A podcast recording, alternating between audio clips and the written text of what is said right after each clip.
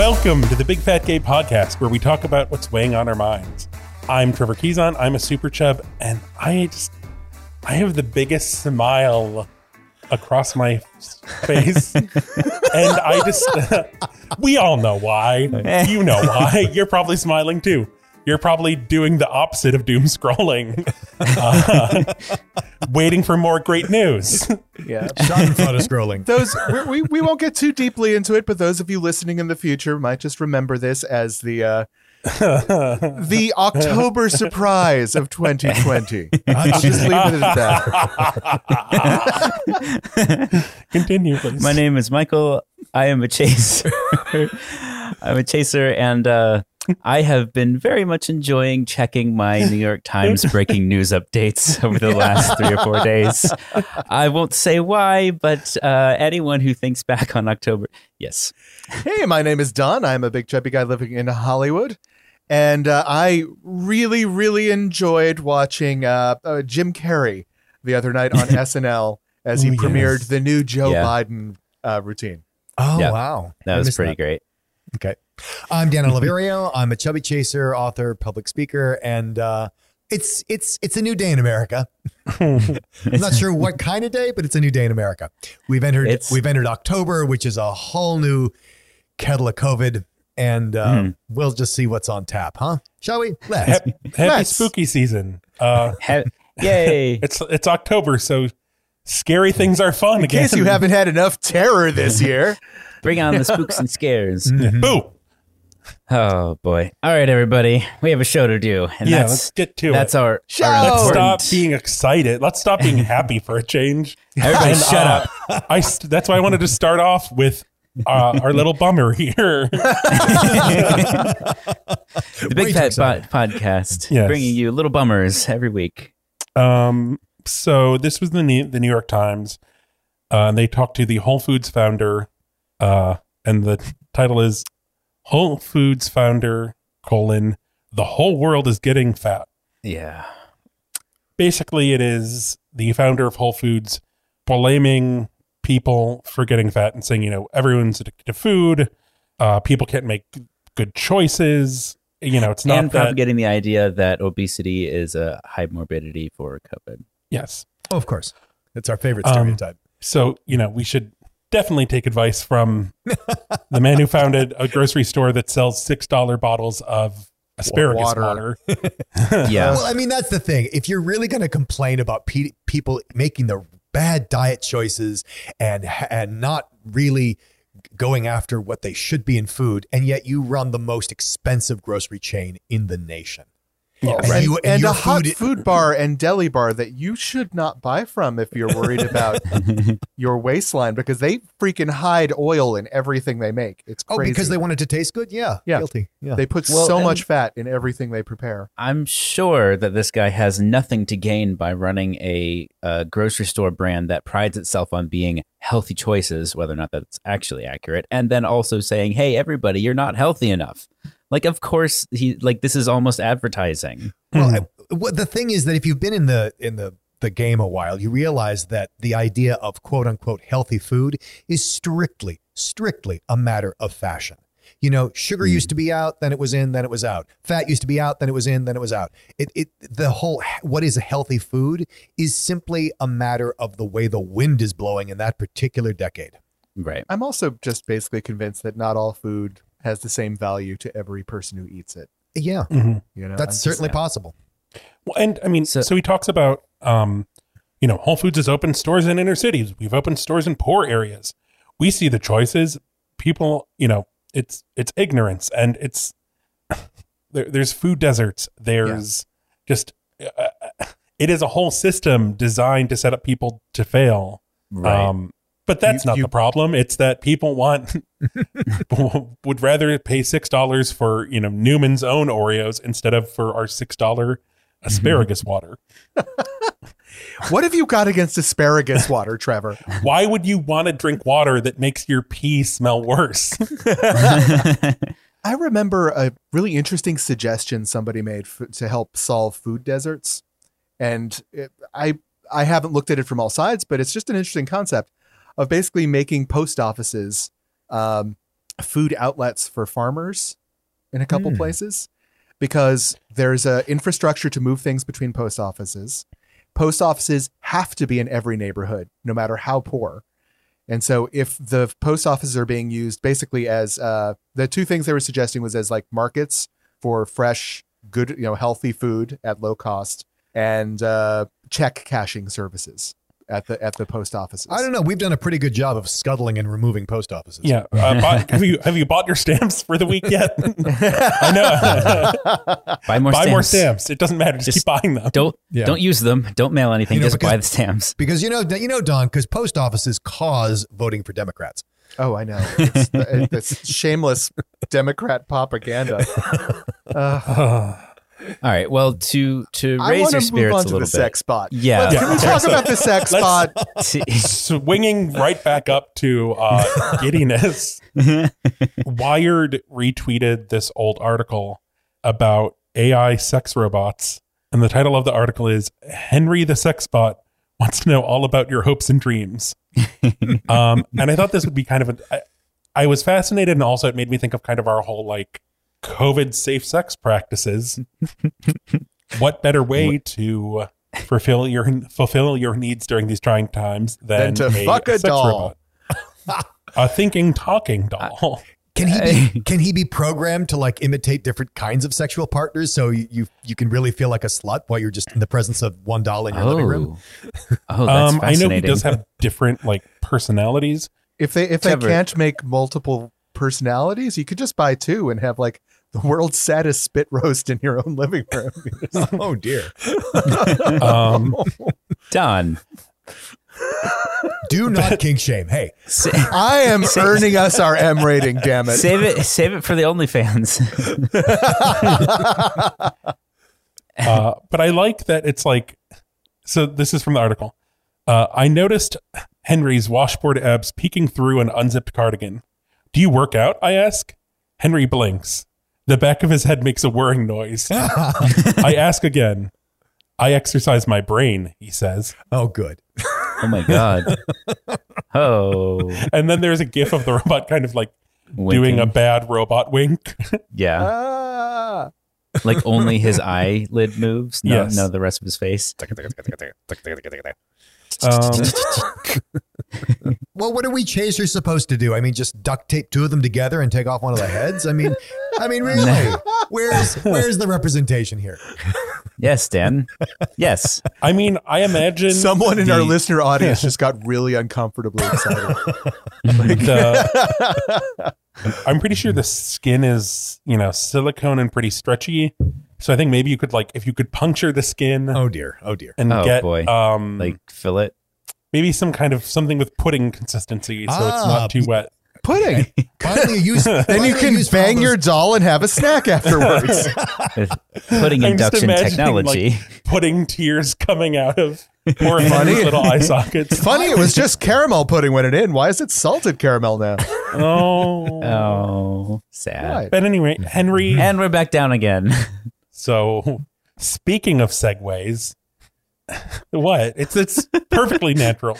Um, yes. So this weekend uh, there was the uh, the Fenty Savage fashion show, which is Rihanna's kind of lingerie, uh, fa- high fashion lingerie line, which was on going back to Amazon, Amazon Prime taking over the world, premiered on Amazon Prime, and it was I think the most diverse lingerie fashion show I've seen. Shout out to Dexter Mayfield, Hmm. guest former guest of the podcast, and plus size who model. is everywhere dancer. in um if it's if it's plus size he's there Really, Um, really is true. Yeah. uh but dan you uh Yeah, saw this So I happened to see this because I follow Dexter, and Dexter uh, was splashed all over this because he's gorgeous and fat and beautiful. And there's a lot of other uh, really amazing models in the show. And then my um, my friend Christopher Rosa at Glamour, the magazine, uh, did an article on how it was so empowering for him t- as a femme, fat, gay man to see such great representation. And I thought what he says in the Glamour article is really interesting because he does a cut at how we see a lot of body positivity for women, but not so much for men. And he says, you know, that's understandable because it's it's uh, there's a lot more oppression when it comes to being fat for women. But nevertheless, it you know a lot of times uh, fat men, especially fat gay men, feel left out of that. And he he wrote just a really great article for Glamour on his reaction to seeing you know a body like his show up in this kind of a fashion show. I okay, so I checked out the article uh, of the X Fenty men's collection, and everything looked fine, but I couldn't get past the fact I'm looking at the prices on the underwear, and I'm like, seven bucks for under. I am getting so ripped off by all the fat men stores where I'm paying like twenty bucks for one pair of underwear. Oh, you know, God damn it! Well, to be fair, to be fair, if I buy a pair of Calvin Klein underwear, it's like twenty dollars, twenty eight dollars. So I'm not Yeah, buying this Calvin seems- Klein. yeah, It seems like no, I'm you're- buying you're- generic large man Yes. panties for like twenty bucks. Harbor Bay, Harbor through. Bay all the way, baby. Uh, no, I just think it's fantastic. I don't know, they're fun, they're affordable, they have plus size models, and they're all sold out. So Yeah, they're all sold out. it's almost like when they release you know i feel like it's with every uh, pre-release thing like the playstation 5 and now like graphics cards are happen this way where they re- they have this whole launch and then they release just enough and then every single one sells out and it creates this whole bidding war and you have like i don't know if this will happen for underwear but you have like a black market for you know like a 100% markup and It- um that happened with Home Depot and their 12 foot tall skeletons. Oh my god! They they sold out everywhere. People are selling them for a thousand dollars Yeah. on Oh eBay. nice Oh, hell, Uh, you could just kill a twelve foot man for that kind of money. You know, so graphics cards, underwear, and giant skeletons. all right well moving smoothly along segue Yes. Lizzo It's Lizzo Watch 2020. Yeah, Lizzo's everywhere, so of course she is I know. in the Savage Fenty show, Mhm. thriving, living, twerking in um, some phenomenal the, this long blue gorgeous fingernails. um, blue on so- like fish gloves. It's a bra. It's fishnet. It is thong. It is sexy, heels. It's amazing. and obviously she posted a little clip of her in this outfit on all fours twerking in Oh front of a mirror Yes, on Instagram. which that's Uh, the energy we all need. This is This yes. year. Find a mirror, dress yourself in fishnets, and twerk furiously. Mhm. Uh, I've already got a feel gift of myself Lizzo. doing that. So for the OnlyFans.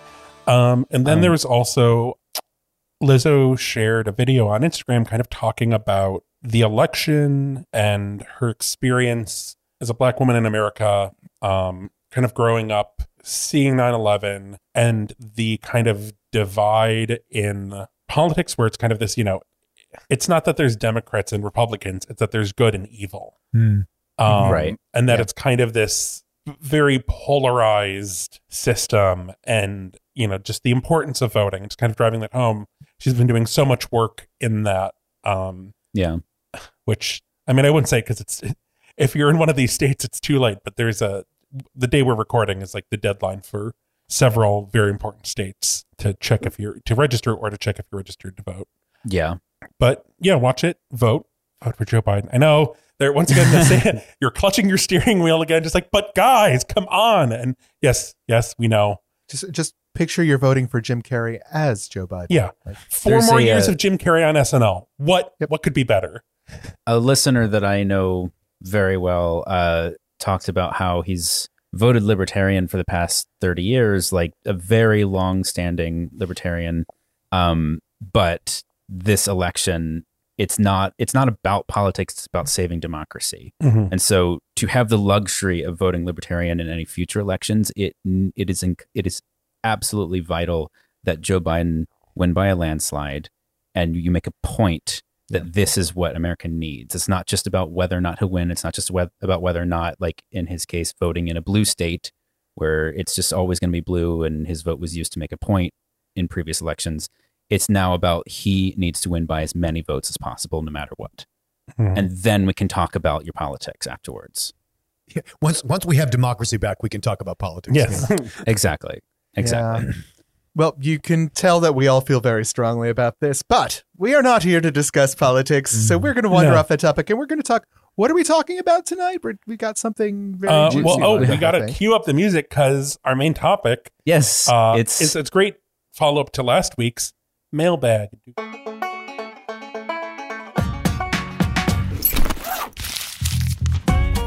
Mailbag. Unzip that mail. Zip, zip, zip. Uh, unzip. What? That, I guess that's appropriate though. It's a mail bag, so you Yeah, gotta unzip it and you. And Henry's reaching in, and the back of his head is whirring. and us the envelope with a wink. And why don't you read it, Michael? So, uh, listener Michael writes in Hello, I'm a big chubby listener from Missouri. I'm a huge fan of your podcast and uh, makes my drives to and from work much more interesting. Thank you, Michael, for listening. Uh, he says, I can't remember who it was who first brought it up, but someone mentioned polyamory on your last podcast. I've always had conflicted feelings toward polyamory. That being said, I know plenty of people who are in polyamorous relationships and they are extremely happy. I've always thought of myself as a monogamous guy, but over the past couple of years, I've tried to reevaluate myself and see what truly makes me happy. This has taken the form in a few aspects of my life uh, regarding my own size, gender expression, etc. And maybe polyamory is something to chew on. I haven't been in many chub chaser relationships, so I don't really have a huge background in relationships like you all have. Uh, what made you realize polyamory was right for you, if it is? Uh, what are the pros and cons? What are some of the questions I need to ask myself if I'm put into a situation where polyamory is on the table? Thanks for everything you do. I look forward to your podcast every Wednesday. Living in such a red state, I feel like a burden has been lifted off my shoulders when I hear you. It's almost like we're friends. As the great Stephen Sondheim said, someone is on your side. Take care. Aw. Lots of love. Thank you for listening. We are friends. Yes, we may you. not be able to talk Our- directly, our pal- but you Our listener, pal Michael. I- exactly. I think So that- there's a lot to unpack here, but I think Dan had one thing he wanted to really clarify before we get into it. Yeah. So it, this is not, we, we got to back up a minute because everybody knows what monogamy is. That's pretty easy. But the, the alternative to monogamy is not polyamory. That that's that's one of many types of non-monogamy, and I think mm-hmm. what's a lot more common in certainly in the gay community and maybe up and coming in the straight community, I don't know, is just non-monogamy, and I think we should really talk about that and what function monogamy serves or what function non-monogamy serves, and one of those types of non-monogamy is polyamory, where you actually have more than two committed individuals in a relationship, Right. which is not Uh, the same as non-monogamy. Right. It's sort of a subset of non monogamy, where as opposed to monogamy, which is two people committed to each other and that's it, uh, polyamory would be several people in a committed relationship to each other. And then non monogamy can encompass that, but also being in a relationship with one Just a person, straight but up also open having, relationship. Where Yeah, an you open can bang relationship Someone else on the side whenever you want. where want. you have Different partners on the person. side, or Mhm. being single and having many partners unto yourself. So there's there's a lot of different ways that it can take shape. But I think this listener, I think, wants to know broadly more about it, and then what are specific reactions to. And given that last week uh, we were talking about dating and COVID, I think this is a really good next step. So, I mean, we can we can start with what Trevor and Dan I think have have tipped their hats to over the past I don't know how many 35 episodes we've done, but think did you guys want to did you guys want to lead us off with I guess. your guess. Um, Yeah. Uh, be in an open relationship. That's Yeah, a so- wrap. That's uh, yeah. So Trevor and I, Ba-da-da. so Trevor and I have known each other for almost a decade now. We've been married. We just celebrated our four year anniversary, and we congratulations. and we have thank you, and we have never been monogamous. It was Mhm. never. It was not that we were monogamous and we decided to open it up. We were absolutely never monogamous at any point in this. And I, it- it's kind of a, it's not a change for me, but I will say that when I was in my mm, early twenties, I used to be Mr. Monogamy. If you didn't have monogamy, you don't have a relationship, was my thinking. And I kind of did a 180 to the point where now I'm like, okay, monogamy might be great for some people, but I don't get the point of it. Right, right. So, Don, I'm curious because we've talked a little bit about past relationships and your approach to that. And you've certainly talked about friends that you have that are in different kinds of relationships, whether it's polyamorous or open. Um, what is your take on it, just as far as your opinion go, or what you would like to see if you were to, you know, if you were dating somebody tomorrow and you were talking to them about it? Um, what's your approach? Well, for me, it, polyamorous relationships are newer to me, but open relationships I've been around for decades at this point. It's such a Hmm. old hat thing to me. I don't even think twice about it anymore. It's uh, for me personally, as far as my wants and desires, I think I'm more geared to be a monogamy person. That's Mhm. just the way I sort of my default thinking on things. Um, but that said, like I feel like uh, if you lock into saying my relationship is monogamous or my relationship is open, uh, you have to be somewhat flexible on that over time. You have to understand that people's wants and desires may change. I actually am, am aware of a couple open relationships that went open and then went monogamous and then went open again and then went polyamorous and then went monogamous again. you know, it's relationships change according to your needs and your situations. Like I am aware of at least one relationship where uh, one member of the it was a married couple that had been married for some time.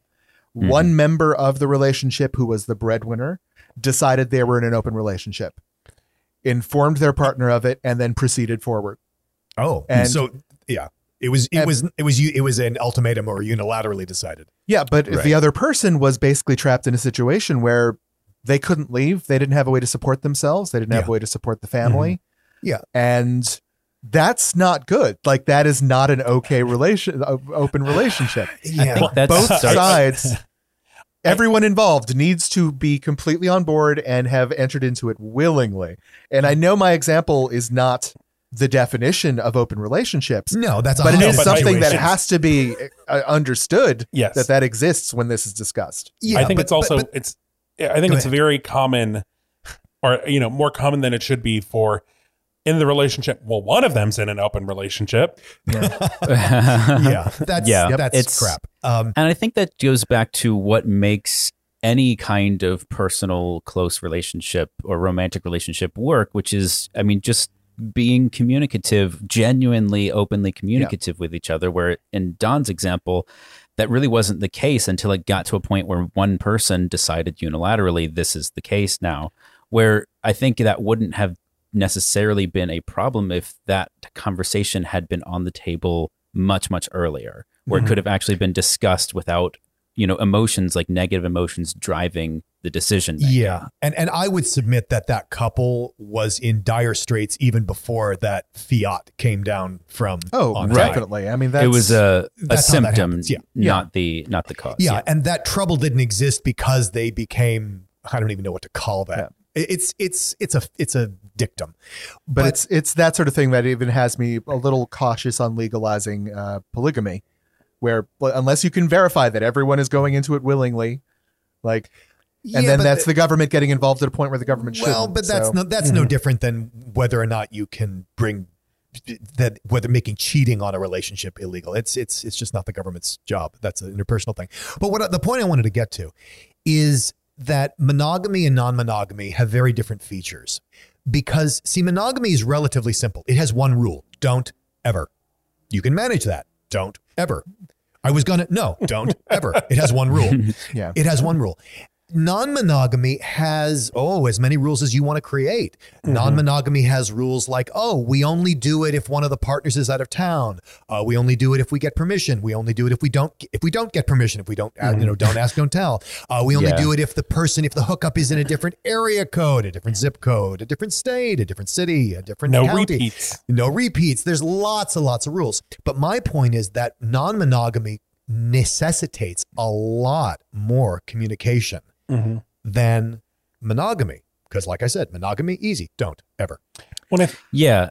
I, I think, think- that there are I want to also let's let's make it clear though that even a monogamous relationship has to keep channels of communication open. Of course, Oh, it yeah. does. But, you but, need to talk this shit through when you're but not- feeling these urges. And but mon- monogamy requires no communication about the management of monogamy.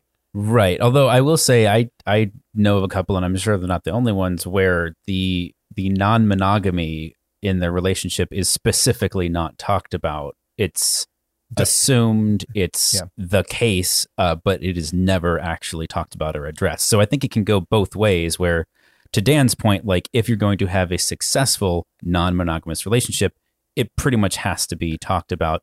But there are, I think, outliers like my friend who's been with his partner. I think they're married, actually, husband for a, a couple of decades at this Yeah. point.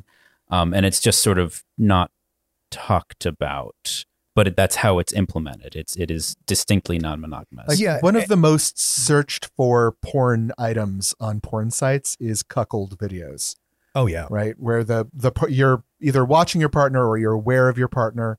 So, I mean, there's some people whose kinks are not communicating about this stuff and you know, I mean, and that's fine. It's if as long as both people or three people or four people in that relationship have talked this through and are aware of it, we're good. You know, But I feel like again, even- it involves talking.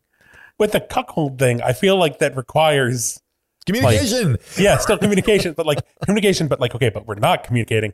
But if it were to happen, Yes, well, Uh-huh. because the I Wink, wink. communication completely agree with that. because the communication is called consent.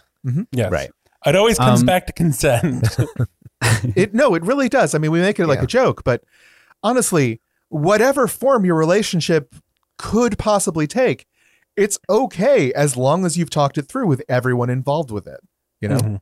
uh, people who So- aren't involved in your relationship don't really get a say. You know, and I will admit, like uh, with my own sexual practices, like that's something I had to come to grips with. I am not responsible for my partner's relationships, right? Like Mhm. they are responsible for their relationships, and if they come to me looking for something, I'm not going to. I'm not going to be asking. I'm not their babysitter. I'm not going to be asking. Have you talked to your partner about this? Because I'm assuming that they have. Oh, oh, I see. You know. Yeah. Well, and, and quite frankly, whether or not they have, it's not, as you say, it's not your responsibility, and it won't determine whether or not they cheat. Now, Yeah, maybe right. you have a morals thing, not you particularly, but maybe someone has a morals thing about like, well, they won't be cheating on their partner with me. I'm like, okay, that's fine.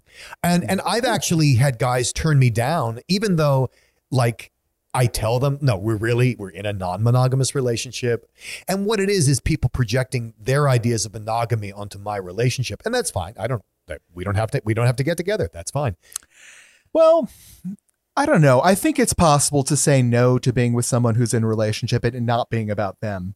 You know, oh, oh like oh, yes, but in this case I've been told point blank like they're Oh, uncomfortable. okay, They're. Uncomfortable saying with it. No, it- no, there's a hundred it has reasons. like I've been approached I've been Yeah. approached by somebody where I knew both people in that partnership and I knew they had an open relationship but I still wouldn't have felt comfortable moving forward because I have a friendship with that other person It- unless, so unless I talked with their partner I couldn't have re- proceeded forward Sure, but then you can talk with their partner. But that's on me that's Oh, yeah. not has nothing to do with their relationship Exactly like right. I Yeah, need to yeah. like people need to understand that's my need not theirs you know Right.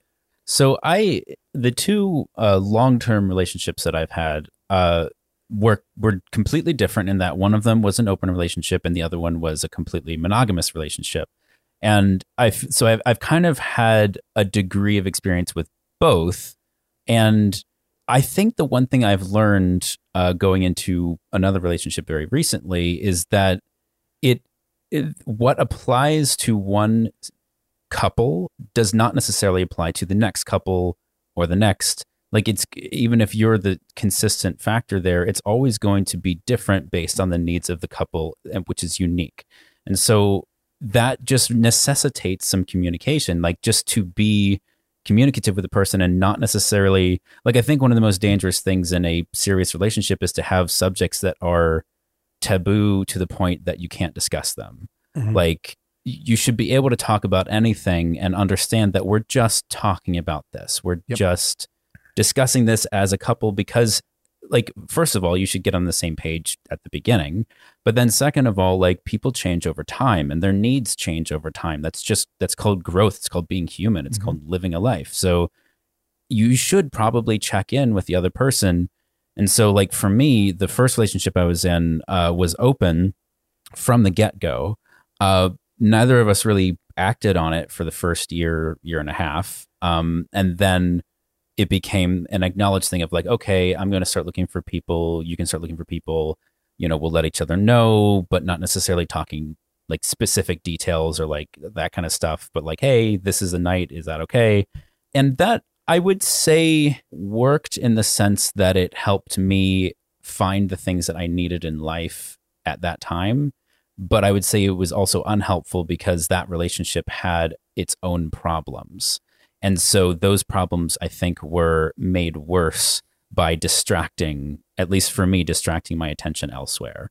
Um, so I think, again, it comes down to like, is the relationship itself, is your relationship with the other person being taken care of, whether or not it's open or closed? Um, and then to me, making something an open, non monogamous relationship is is what can be built upon a solid foundation if you want to. But if that foundation isn't solid, I think making something open can very quickly make it all worse. Um, And by the way, making something closed that used to be open can do the same thing, which also happened at the end of that relationship. It was like, oh, I wanted to, you know, move into something monogamous so that I could focus more on us as a couple. Um, and for him, that was almost a deal breaker. Mhm. That almost ruined it. Yeah. That was that was almost it. I know So, a, I know a very good couple near uh, near me. They're both lovely people. Um, he is built very solidly for monogamy. She is built very solidly for polyamory. Um, and she has spent a long time trying to remain monogamous with him, and they've talked it through. They they've discussed it, um, and now they're moving into a new phase where he's trying her style of life, and it's nearly as difficult for him as it was for her. So let's get into some specifics because the listener asks, uh, "What are some of the questions I need to ask myself if I'm put into a situation where polyamory slash non-monogamy is on the table?" So for somebody who's not as experienced with that, but maybe is open to the idea of it, what are the things you need to be aware of going into it? Like if you've never done it before, you don't necessarily know what you're getting yourself into.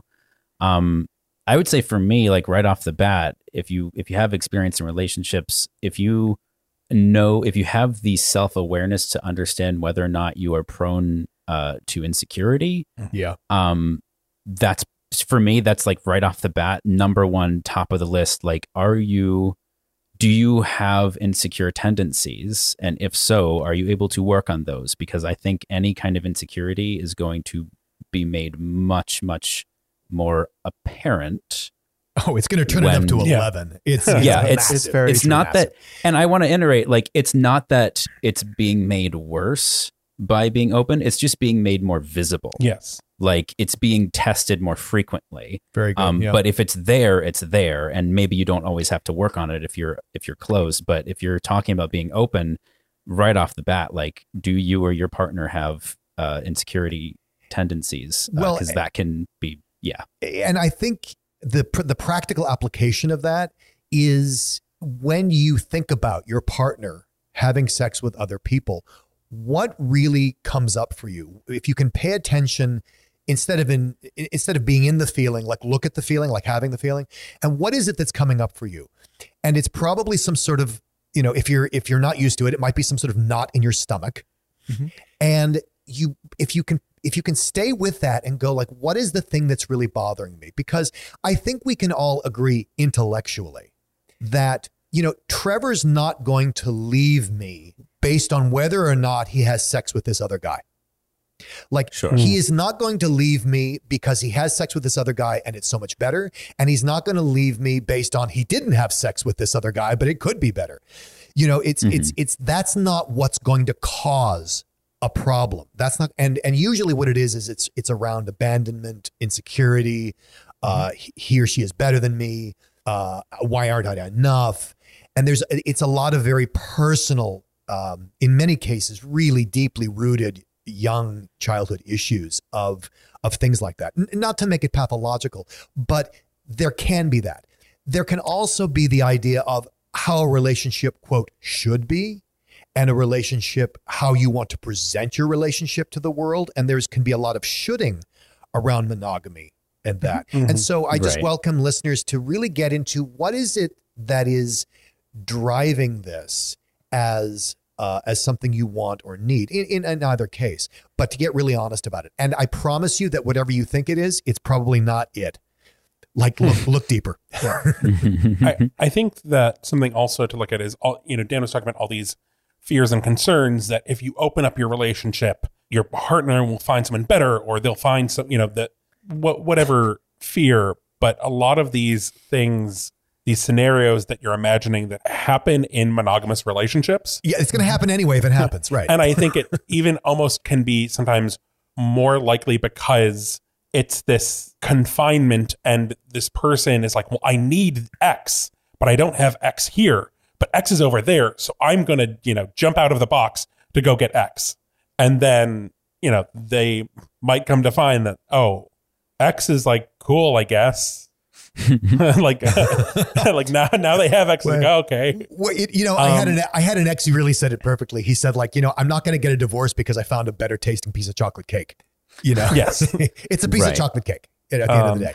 something that is I don't, beneficial to being in an open relationship is you get to explore things that you might not get to with your partner. And it's mm-hmm. just like a way to be like, okay, like I did that and that was interesting. And, you know, I don't necessarily need to do it again. Or maybe now you have an outlet for Yeah. a different kind of chocolate cake. Well, and one of the things that was revolutionary for me when I had my first non monogamous relationship was that I was no longer responsible for fulfilling my partner's sexual needs. I was only responsible for us having a good time in bed. And if he had other needs that I didn't like fulfilling or didn't want to fulfill, he could get it elsewhere and there was no guilt, there was no oh my god, I should be better, oh I should be I should want that, I should want to want mm-hmm. that. There was none of that pressure. It was like, yeah, I don't do that. You should go get that. That sounds great. Go. So, out of curiosity, I think for people that are used to monogamous relationships, the hesitation they're going to have is that feeling of, you know, does a non monogamous relationship water down the connection that you have with your partner? I hear And that I a think- lot. Yeah. Right. So my question would be uh, for the two people in an open relationship right now, what does that feel like for the two of you if you, you know, obviously I think you have a successful relationship, you know, period. What does that feel like to you? Does uh, obviously you don't feel that's the case. So how would you explain that to somebody who thinks like, "Oh, but am I letting some of this go or am I getting less of the person I'm with because you know, they're they're with other people?" Uh, I have a long answer, so Trevor, go first. Um, I mean, I would say it makes our connection stronger because we go out and we do whatever, you know, juggling, backflips, swinging from the trapeze. and it's, you know, sometimes it's great, sometimes it's terrible. But at the end of the day, I know I get to go back to Dan. And then even like, we'll, you know, talk about our experiences to whatever degree of, you know, the, the good, the bad, the ugly. To the, I, honestly, to the extent that it's interesting. Yes, because there's other times where it's just like eh, it's it was a thing. Yeah. Do you have a good time with David? Yeah, I had a good time with David. Okay, enough said. You know, as opposed to, but sometimes it's it's more like, you know, there was this thing, and you just talk about it the way you would with any other friend. um, back to Trevor's point about, you know, coming back to me. I mean, believe me, I have a lot of great sex, and it is still so wonderful to come home. It really is wonderful. I mean, you can have a great time in Paris and you love Paris, but you know, it's good to come home sometimes after a trip. And, Right. and I, I would ask people that in the same way that I don't expect Trevor to maybe come to the opera with me, and I'm probably not going to go to one of his concerts with me, and that's okay. He can take a friend and they can really love it together. And I don't have to be in that. And you might say, yeah, but that's, you know, but but sex. And I, I get the I get the accusation a lot of times that like, oh, well, you must think of sex as just a handshake, uh, of just some sort of casual. No, I think of sex as something really amazing and sacred, but I also don't think of it as a sacrament, as something you give up to be in a relationship. I think of it as an extension of intimacy. And there are friends with whom I have intimacy with, and maybe we should talk about friends with benefits next, Mhm. but as an extension of intimacy and not as this sort of drawbridge that you open for one special person. I just don't believe that anymore. So it. it. seems to be that like the biggest indicator on whether or not a open relationship or a polygamous relationship is right for you is really about how you view sex. What is the role of sex in a relationship? And it's it's about your own personal belief system around your own sex. and I, I would sexuality. I wouldn't say sex necessarily, but intimacy. Mhm. Um, because and here's why because I think you can be very successful in non-monogamy if you think sex is sa- sacred and beautiful, and I think you can be very successful in non-monogamy if you think that sex is a handshake with cum.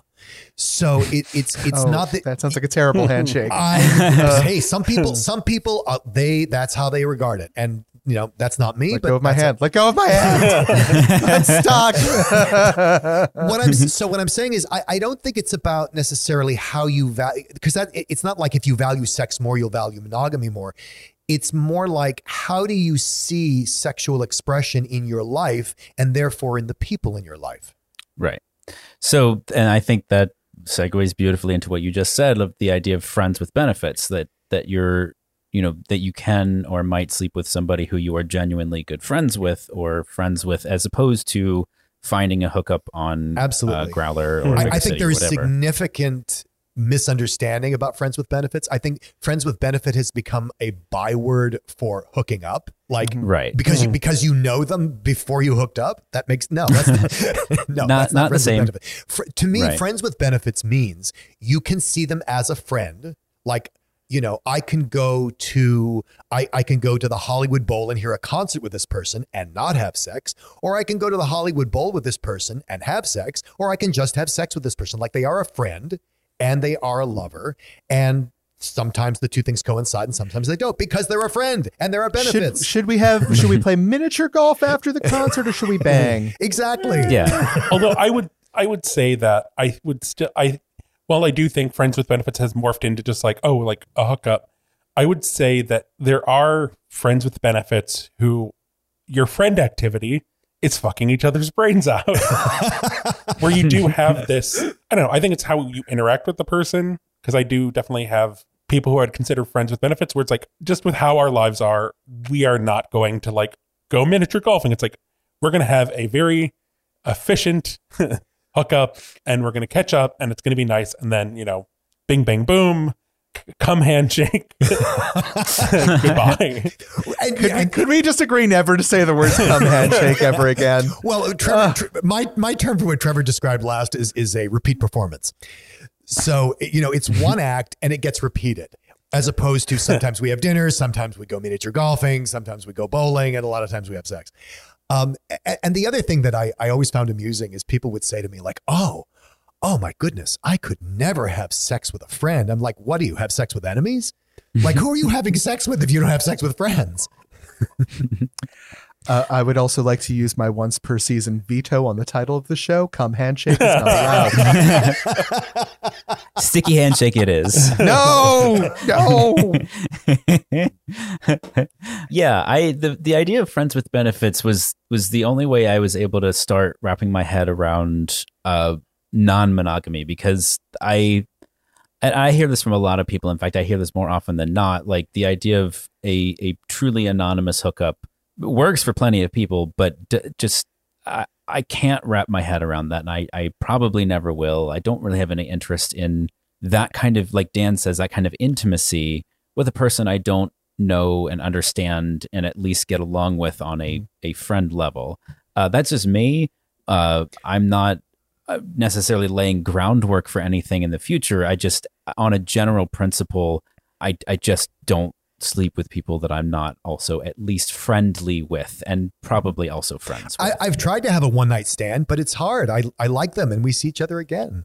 There are also some strong like I.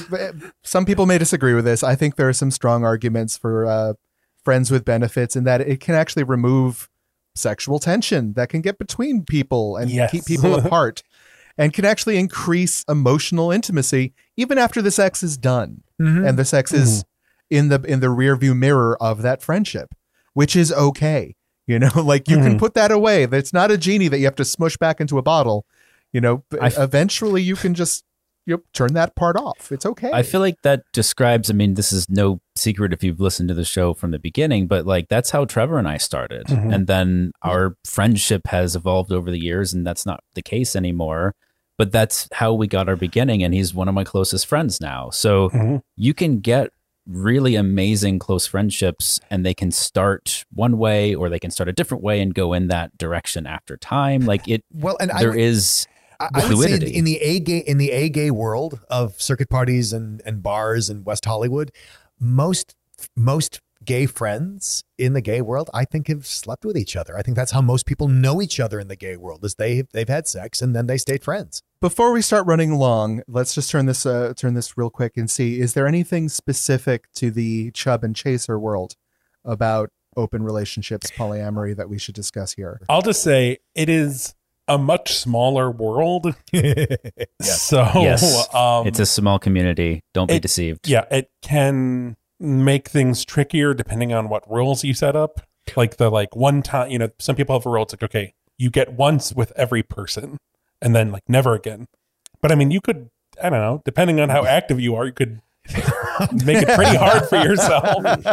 no, I actually, it's funny you say that. I didn't that- mean once with every person, Trevor. Not every person. No, that very rule came up in a past relationship of mine where we were talking about non monogamy, and he wanted to stipulate that you can't see them more than once.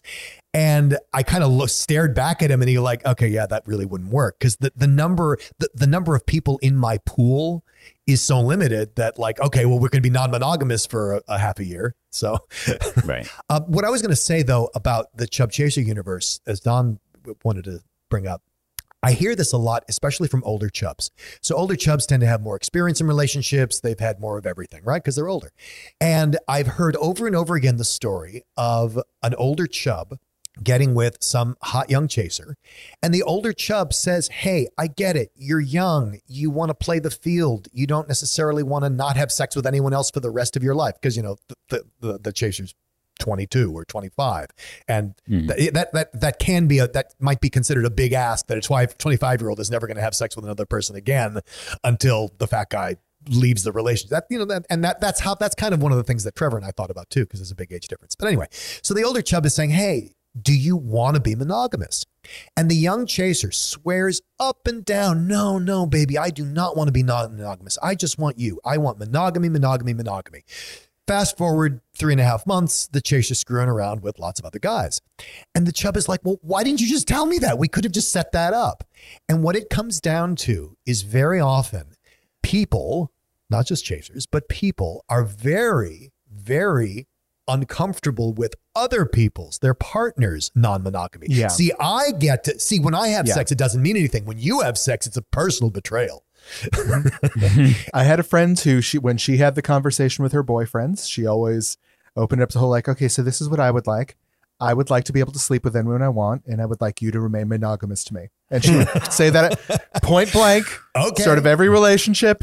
And I mean, strangely enough, she never found a partner willing to accept those terms, but uh, When- when at least she was open about it. You I, exactly. You know what you're signing up for. I get that. when I I've respect her. talked to some of my straight female friends about open relationships, they have said that like, well, like I'd only want an open relationship if I get to go around and he doesn't. Yeah. I'm like, okay, well, that's not like how would you feel if he said that? And they're like, oh, I love how they look at it like, oh, wow, I never thought of it that way. Like, oh, yeah, of course you did. How is Yeah. that? Yeah. How's that possible? well, anything else on the subject, or shall we move on? I I think we're like that's. I- I'm curious what people's responses are going to Yeah. be, but yes, that's that's about everything that I've got to I mean, this offer, is a subject that we'll most likely have to come back to at some point anyway. so. yes. Do we have a tip for the day? We do have a tip. We have, two, we Um, have two little. We have an extra little tip too. Okay. Uh, so um, NAAFA, once again, the National Association to Advance Fat Acceptance, is doing this thing called mini community grants. Uh, and basically, you can apply from October 1st through October 31st to get a grant, uh, and it'll be between $50 and $500. Uh, kind of depends on how many people apply. It is a grant to uh, do some sort of um, fat positive project in different fields like arts and entertainment, community education and training, individual education and training, networker socializing, even um, solidarity with other anti oppression causes. So this could be anything from you want to do a kind of uh, maybe like a fat photography project, or maybe um, you know during these these COVID times, um, a like fat comedy night via Zoom or something. Mhm. I almost wonder if if like I Don was and I work on short films Mhm. together, and I, I wonder if we should try and come up with something cool that we could we could make use of. As my quick tip, I want to do a callback to an earlier episode where uh, Trevor uh, plugged the company Big Fig mattresses. Oh, yeah. Um, you got my a big fig mattress- didn't you? yeah, I did. My mattress was did it. twenty something years old. It was time for it to go. It served me well, but I it was time to move on. Uh, and I bought a Big Fig mattress. I uh, set it up. the The bed itself is lovely. The delivery was done by FedEx, which sucked. sucked. Oh my god, they sucked. The bed itself is lovely, and honestly, it was kind of fun just puncturing the little plastic bag it came in and watching the Oh, yeah. shrinky dink expand like Yeah. 5,000%. It was kind of awesome. Dan loves watching the Shrinky Dink expand. I love seeing things expand. Uh, so Nice. yeah, I have to say I am very satisfied with it, and I I thought my back pain was just me getting older. I did not realize Oh, what the difference a good mattress can make. So Eh, yep. I brought a bit. Yay! Yay. Uh, so coming up with uh, uh, polyamory and non-monogamy trivia was extremely difficult. Uh, you wouldn't believe the ridiculous trivia information out there for non-monogamy, such as, "Did you know a non-monogamous person can change their mind and want to have a monogamous relationship?" What? Like, really? Really? This is what passes for info. So, instead of that, we are going to do another Limerick Big Gay Podcast Year in Review. Yeah. I feel like we Yay. should be So- playing Irish jig music now. So, for those of you who have not episodes played this game before, uh, I am going. I have written uh, limericks calling back to various things we've covered in the podcast. I will speak almost the entirety of the limerick, and as I stop, leaving off the key final words, our other our three lovely contestants I am looking at over Zoom are going to buzz in, and whoever buzzes first gets to su- try and supply the answer. Here's the first one. I have five. As the name of our story suggests, the tourism board now requests since your butt's been expanding, leave one man on the landing. Now the gondolas carry. Carrie, I know what episode you're talking Fewer about. I'm just trying to guests. Yes, Dan. Oh, there you go. That was There you go. hard. Dan forgetting Yeah. to buzz in. But for those of you who've forgotten, uh, in Venice, they are now allowing fewer people into the gondolas Right, due to right. everyone's expanding waistlines. Qu- Limerick, well done, Dan. Thank Good for you. I, I, Uh, our second one. Trudeau hopes you'll keep this all straight, and you won't take the detractors' bait. When judging who's fat, please don't be a brat. Obesity's not just You're Buzz about weight. uh, is not just your weight. So Oh, yes, Okay. yes, congratulations. Nice. Uh, going back to our special episode where we talked about Canada's new changing obesity guidelines. right, right. And how they're trying, they, they're misguided attempts at redefining the word obesity. Limerick 3. Though prior to this they'd withheld her, her thin royal parents expelled her. It was quite satisfactory when she worked at the factory. Hey kids, Buzz. it's Trevor. Wanda the Welder. Wanda the Welder. Yay! that is from our uh, special Disney Princess episode. Yes. I Limerick 4. yes. To some, she might seem quite dorky. To others, she's crucial or key. We're not being hasty. She's pretty damn tasty. Look out. It's Buzz. Trevor. Diva Porky. That is correct. um, th- it's surprisingly difficult to find rhymes for porky. Very difficult. To others, Well she's done, crucial, crucial or key. You know, All right, once you, our- it's very hard to get your mouth around Porky sometimes. All right, our fifth and final limerick. Are our contestants ready? dun dun dun. Yes. They're ready. When the world is just looking bleak, then give this great list a quick peek. Pack up some fresh salmon, because these guys are slamming. Time to vote, because it's Buzz. Oh, Fat Buzz. Bear Week. yes, Oh. Fat. Bear Week. Nice. What else could have- we need a suitcase full of salmon for? I was going to say I should have had it at salmon, but no. At salmon. Yeah, that was the one. Good job. Well done. Well done. Excellent. Well, thank you for spending another hour with the You've Big Fat made Gay podcast. We're so glad the to have your company. Yeah, good luck, Michael. Yeah. uh, gotta trim 20 minutes off of this one. well, All right, Trevor. it's that time again for me Take us to home. wrap it all up. Wrap Bring it. us home, Nice, Trevor. neat Yeah. bow. Wrap it. Wrap it. We're on Instagram and Twitter as at Big Fat Gay Pod. We're on Facebook as the Big Fat Gay Podcast. Leave us five stars there. Leave us five stars on Stitcher and Apple Podcasts. See Yay. all the lovely stuff we talked about this week at www.bigfatgaypod.com. I think that's it. That's it. You did it. Uh, Well Yay. yes. Maybe you're listening to this as you're finishing up your mail in ballot and you're um, licking the stamp and putting it on and handing it to Henry, the sex bot, who's also a mailman now. That's canon. uh, and you hear him and he winks at you. his head whirring and his mouth opens up and he says, Look out. See, now we're going to need to sell a new No, no, voice no, no. cartridge for Henry the Sex Bot with Michael's uh, voice patterns in there. Yes. Look out. I, I like your brain. That was not sexy. I'm coming. your brain. I'm coming. Look out. I mean, it's better than the Siri voice, right? Yes. orgasm in three, two, Two, one. one. Engaging orgasm. Let me shake your hand. I want to shake your hand. I'm stopping recording. I think No, this is gold.